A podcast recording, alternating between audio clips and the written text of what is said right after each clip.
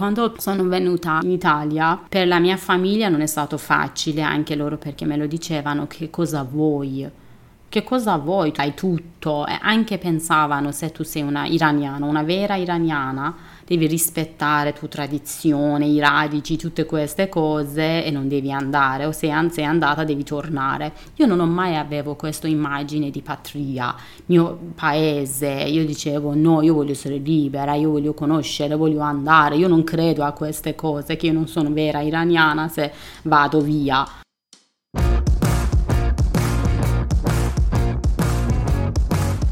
Milano è il diavolo, quando ti accoglie ti chiede l'anima e se vuoi rimanere devi offrire qualcosa in cambio. Milano è il diavolo è il nome di questo podcast.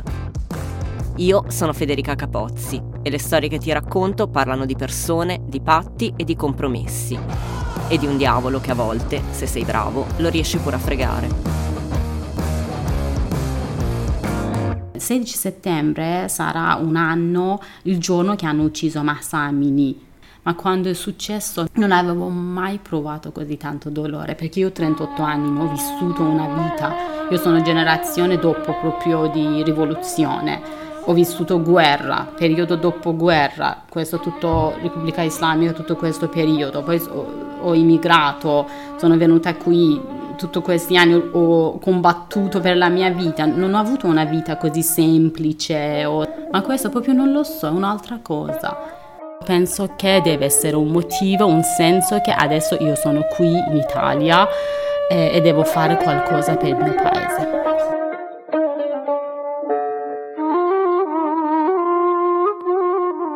Questa è la voce di Mahnoz Ekhtiori, un'artista iraniana che vive a Milano da dieci anni. Se io e Mahnoz ci fossimo conosciute prima, se questa intervista l'avessimo fatta prima del 16 settembre 2022, avremmo comunque avuto un sacco di cose di cui parlare. Ma il 16 settembre 2022, a Teheran, Masa Amini, una ragazza come tante, è morta dopo essere stata massacrata di botte dalla polizia religiosa perché non indossava correttamente l'hijab. Da quel giorno in Iran sono iniziate le proteste di piazza al grido di donna, vita, libertà. In Iran il regime le ha soffocate nel sangue, ma intanto anche nel resto del mondo l'opinione pubblica si è mobilitata, trascinata dall'impegno di expat iraniani come Mahnoz. Questo episodio del podcast esce nel primo anniversario della morte di Masa. Io e Mahnoz l'abbiamo deciso insieme abbiamo pensato che non ci fosse momento migliore per ascoltare questa storia. Io ho studiato moda in Iran, ma proprio ho studiato moda a caso, perché io sempre, sempre, sempre dipingevo e io primo semestre, quando per accademia volevo scegliere cosa studiare, ho scelto pittura, ma cominciava dal secondo semestre. Per non stare a casa ho deciso di studiare qualcosa, ho scelto così a caso moda. Ho studiato, me ne sono innamorata per me moda era proprio come dipingere sul corpo, usavo sempre il materiale particolare, penso che quando ero in Iran il materiale che ho usato meno è stato tessuto, ho disegnato gio- sul giornale, legno, sempre il materiale un po' eh, particolare e sempre per me è stato un po' concettuale, no? perché quando parli del vestito parli di uomo. Vivere in Iran non è semplice perché in Iran non si può prescindere dalla religione di Stato. Il paese è di fatto una teocrazia, non per niente il suo nome completo è Repubblica Islamica dell'Iran. Lo è dal 1979, quando l'Ayatollah Khomeini prese il potere dopo aver cacciato lo Shah. In Iran non c'è libertà d'espressione, vige la pena di morte, la tortura è pratica comune, l'omosessualità e un sacco di altre cose sono reato. I diritti umani sono calpestati, le minoranze sono represse e anche se le donne possono studiare e lavorare, devono comunque sottostare a una serie infinita di limitazioni negli ambiti più disparati della vita quotidiana. Vivere in Iran è come vivere due vite parallele, perché noi abbiamo due vite. Uno eh, quella vita sociale, una vita privata. Vita sociale è quello che dipende a governo, il, il regime islamico, e allora un'altra parte è la nostra vita normale. Questo a me è pesato tanto. Io sono una persona che ho tantissimo anche contrasto con la mia famiglia, perché io vengo da una famiglia tradizionale e religiosa. Allora io ho combattuto tantissimo, io sempre dico, no? io sono guerriera di natura, che sempre ho lottato nella famiglia per ogni piccola cosa che volevo. Per mio papà, per la mia mamma era importante studiare, ma a loro non piaceva studiare arte, dicevano devi studiare qualcosa che puoi domani vivere. Ma io ho studiato arte perché quello che amavo per me era come respirare, non, non lo so vivere senza disegnare. In Italia la libertà d'espressione è un diritto. L'articolo 21 della Costituzione stabilisce che tutti possono manifestare liberamente il proprio pensiero con la parola, lo scritto e ogni altro mezzo di diffusione, nel rispetto del buon costume. In Iran, al contrario, devi stare attento a tutto quello che dici e a tutto quello che fai. E se sei un artista, il tuo mestiere è esprimere idee, devi fare i conti con una censura che non lima, ma falcia, che non mira ad abbassare i toni, ma a ridurre al silenzio. Per esempio, se noi facevamo la mostra, prima eh, gallerista doveva mandare i lavori a loro che dovevano confermare tu puoi fare mostra o non puoi fare la mostra. In Iran artisti sono abituati a fare il loro lavoro in, un, in, un, in modo nascosto, dire quello che pensi in modo indiretto e queste cose pesanti. Per esempio io eh, quando ero in Iran ho fatto una serie di lavoro che ho lavorato con giornale, perché in Iran i siti web, tv, giornali, tutti sono a favore di regime. Allora io ho preso questi giornali, poi ho fatto un vestito di giornale ma vuoto con questo concetto che tu quando vedi un vestito vuoto ti fa ricordare di persona che non c'è, no? di mancanza di umanità e poi dentro ho messo il mio ritratto dicendo che noi ci siamo anche se voi ci negate. Ma è stressante, Quindi non è piacevole, poi tu pensi, è il mio paese, Pesa, dà fastidio che qualcuno decide per te cosa devi mettere, cosa devi fare.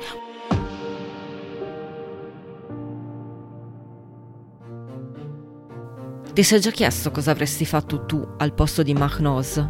Io sì, a questo punto del racconto me lo sono già chiesta almeno dieci volte e la risposta è che me ne sarei andato come ha fatto lei, come hanno fatto la mia amica Masi, che vive a Milano da 15 anni, e le sue sorelle, che invece stanno in Svizzera e in Germania. Come loro ci sono tra i 4 e i 5 milioni di iraniani in giro per il mondo e direi che la ragione è piuttosto evidente. Sono arrivato a un certo punto che ho pensato che mi piacerebbe crescere nel mio lavoro. Iran è lontano dal mondo, no?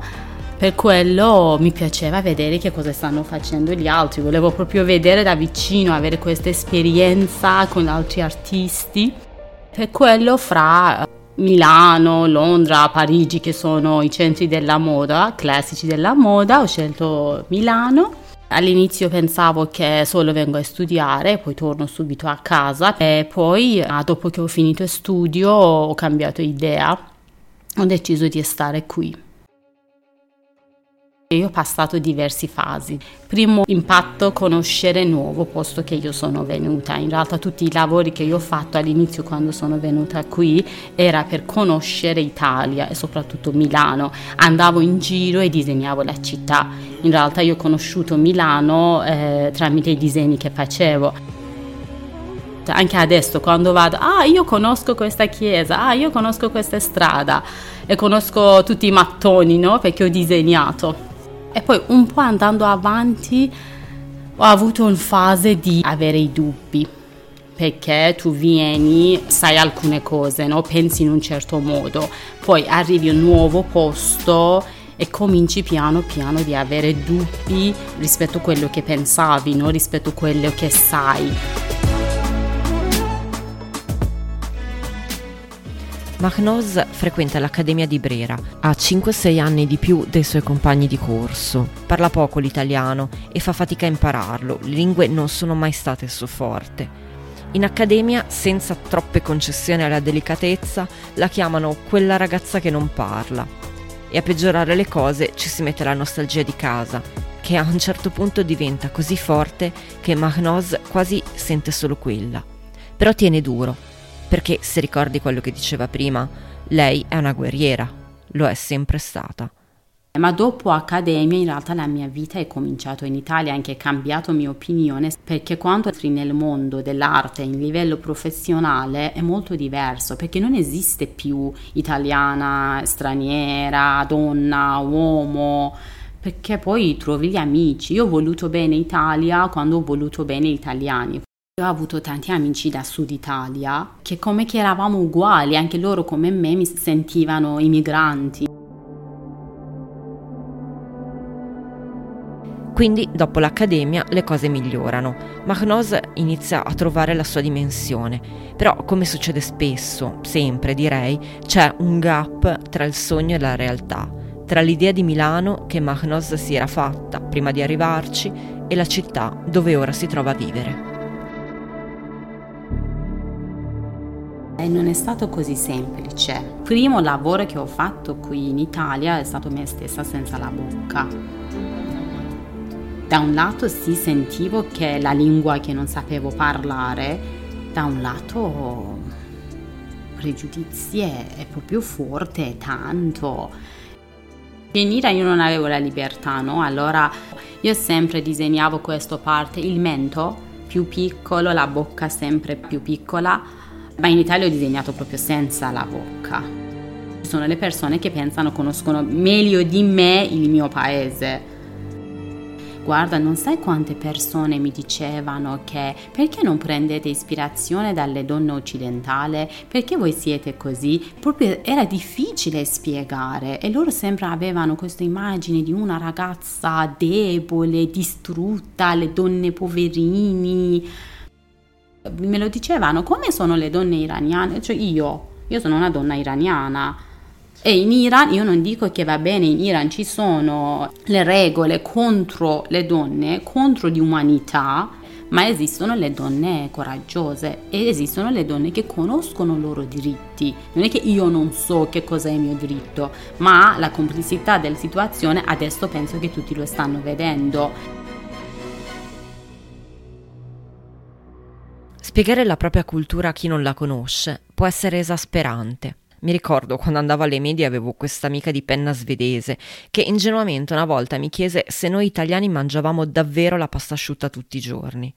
Mi scioccò a morte la sua domanda, quasi mi scocciai a risponderle che no, in tavola noi ci mettevamo anche altre cose oltre agli spaghetti. Ecco, il paragone è ovviamente azzardato, però regge. Quello che voglio dire è che a ogni popolo sono appiccicati degli stereotipi e per abbatterli ci vuole curiosità da una parte, per superare la diffidenza, e pazienza dall'altra, per colmare i vuoti e le lacune di chi è disposto ad ascoltare.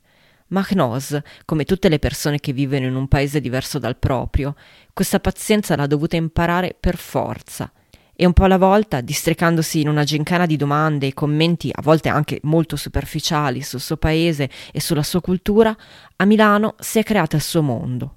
Lavoro, amici, una vita, una nuova identità. Ma poi l'anno scorso la morte di Masamini ha cambiato tutto.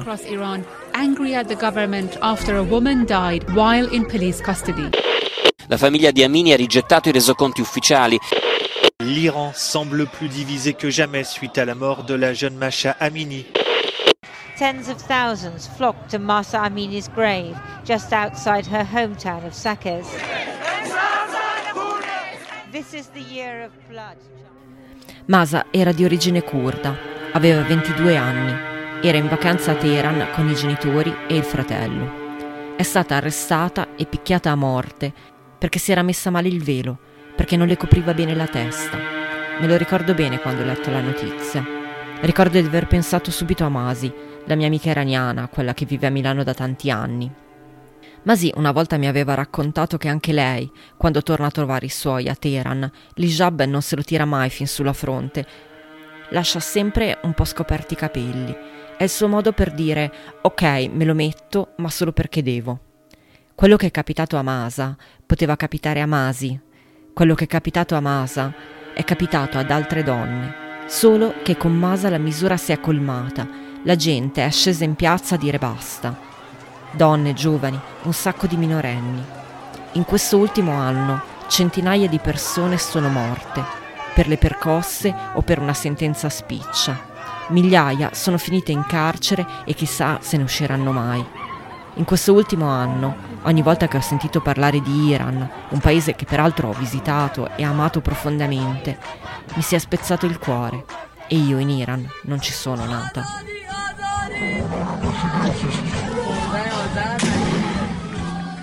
Con rivoluzione, donna, vita e libertà tutto per me è cambiato. Adesso vivo giorno per giorno. I primi mesi proprio Guarda, ho passato i giorni che non potevo neanche alzarmi dal letto. Non, non, avevo neanche forza di alzarmi da tristezza, di angoscia, di rabbia. E ho dovuto di, eh, pensare che Mahi sei triste, sei arrabbiata, va bene, ma devi fare qualcosa. Tantissimi giovani sono usciti dall'Iran. Quando è successo rivoluzione, donna, vita e libertà, tutti questi giovani che vivono all'estero sono uniti con gli iraniani che sono dentro. Sì, anche abbiamo sentito in colpa che noi siamo qui insicuro. Ma quello che abbiamo fatto subito, prima cosa che abbiamo fatto, abbiamo fatto manifestazione subito e poi abbiamo pensato che dobbiamo essere la voce del nostro popolo.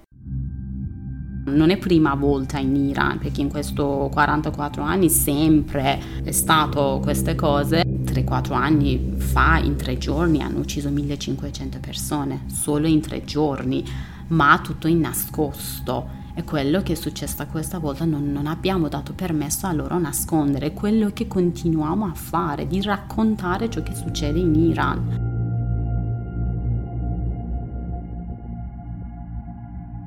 Ognuno lotta con le sue armi. C'è chi grida in strada morte al tiranno, c'è chi scrive, racconta e svela, come Elahe Mohammadi e Nilufar Ahmedi, le due giornaliste che per prime hanno coperto la storia di Masa e per questo rischiano l'impiccagione. Mahnoz usa l'arte, come ha sempre fatto. Grida con le sue opere. È lontana ma è vicina. Lei e gli altri iraniani fuori dall'Iran fanno rumore, tanto rumore, e nessuno li può ridurre al silenzio. Sono le scintille che propagano l'incendio. È rischioso tornare. Anche mettere un like, seguire qualche profilo che mm, non piace al regime è un crimine. Allora ti possono mettere in galera, addirittura ti possono anche uccidere. Tutti i miei amici, tutta la mia famiglia, tutti sono in Iran. Sono preoccupata per loro, sì, sono preoccupata per loro perché io non penso quello che è successo per gli altri non succederà per i miei amici e per la mia famiglia, perché io sempre penso, no, Nika, Massa, Sarina, loro potevano essere mia sorella.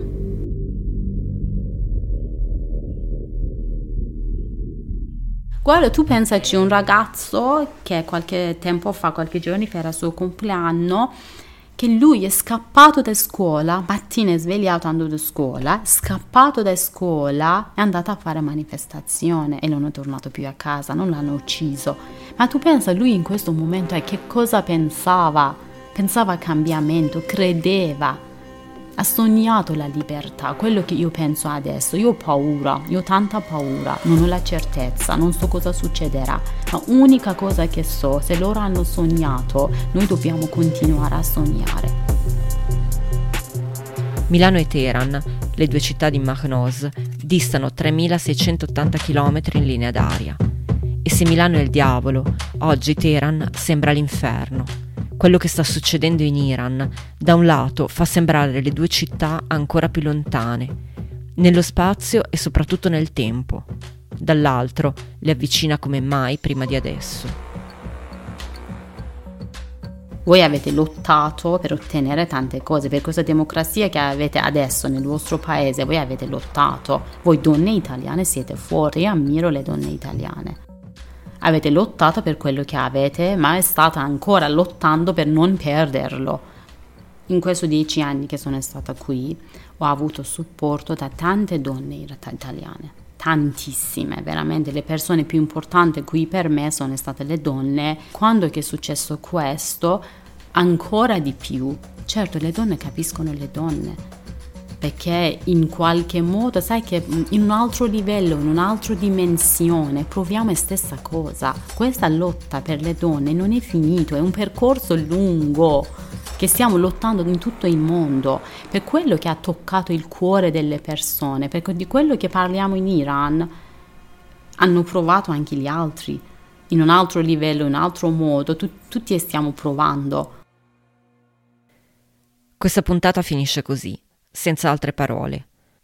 È dedicata a Masa, a Sarina, a Nika, ad Asra e a tutte le altre che come loro hanno pagato un sogno con la vita. È dedicata a chi non ha avuto paura di parlare, di gridare e di lottare, e a chi continuerà a farlo. Milano il Diavolo è una produzione indipendente. Se questo episodio ti è piaciuto, clicca segui, lasciami tante stelline e parlane con i tuoi amici. Milano il Diavolo è anche un work in progress se anche tu arrivi da lontano e hai una storia da raccontare, scrivimi all'indirizzo milanoeildiavolo gmail.com che ti lascio anche nella descrizione dell'episodio. Oppure scrivimi su Instagram, dove mi trovi come furbe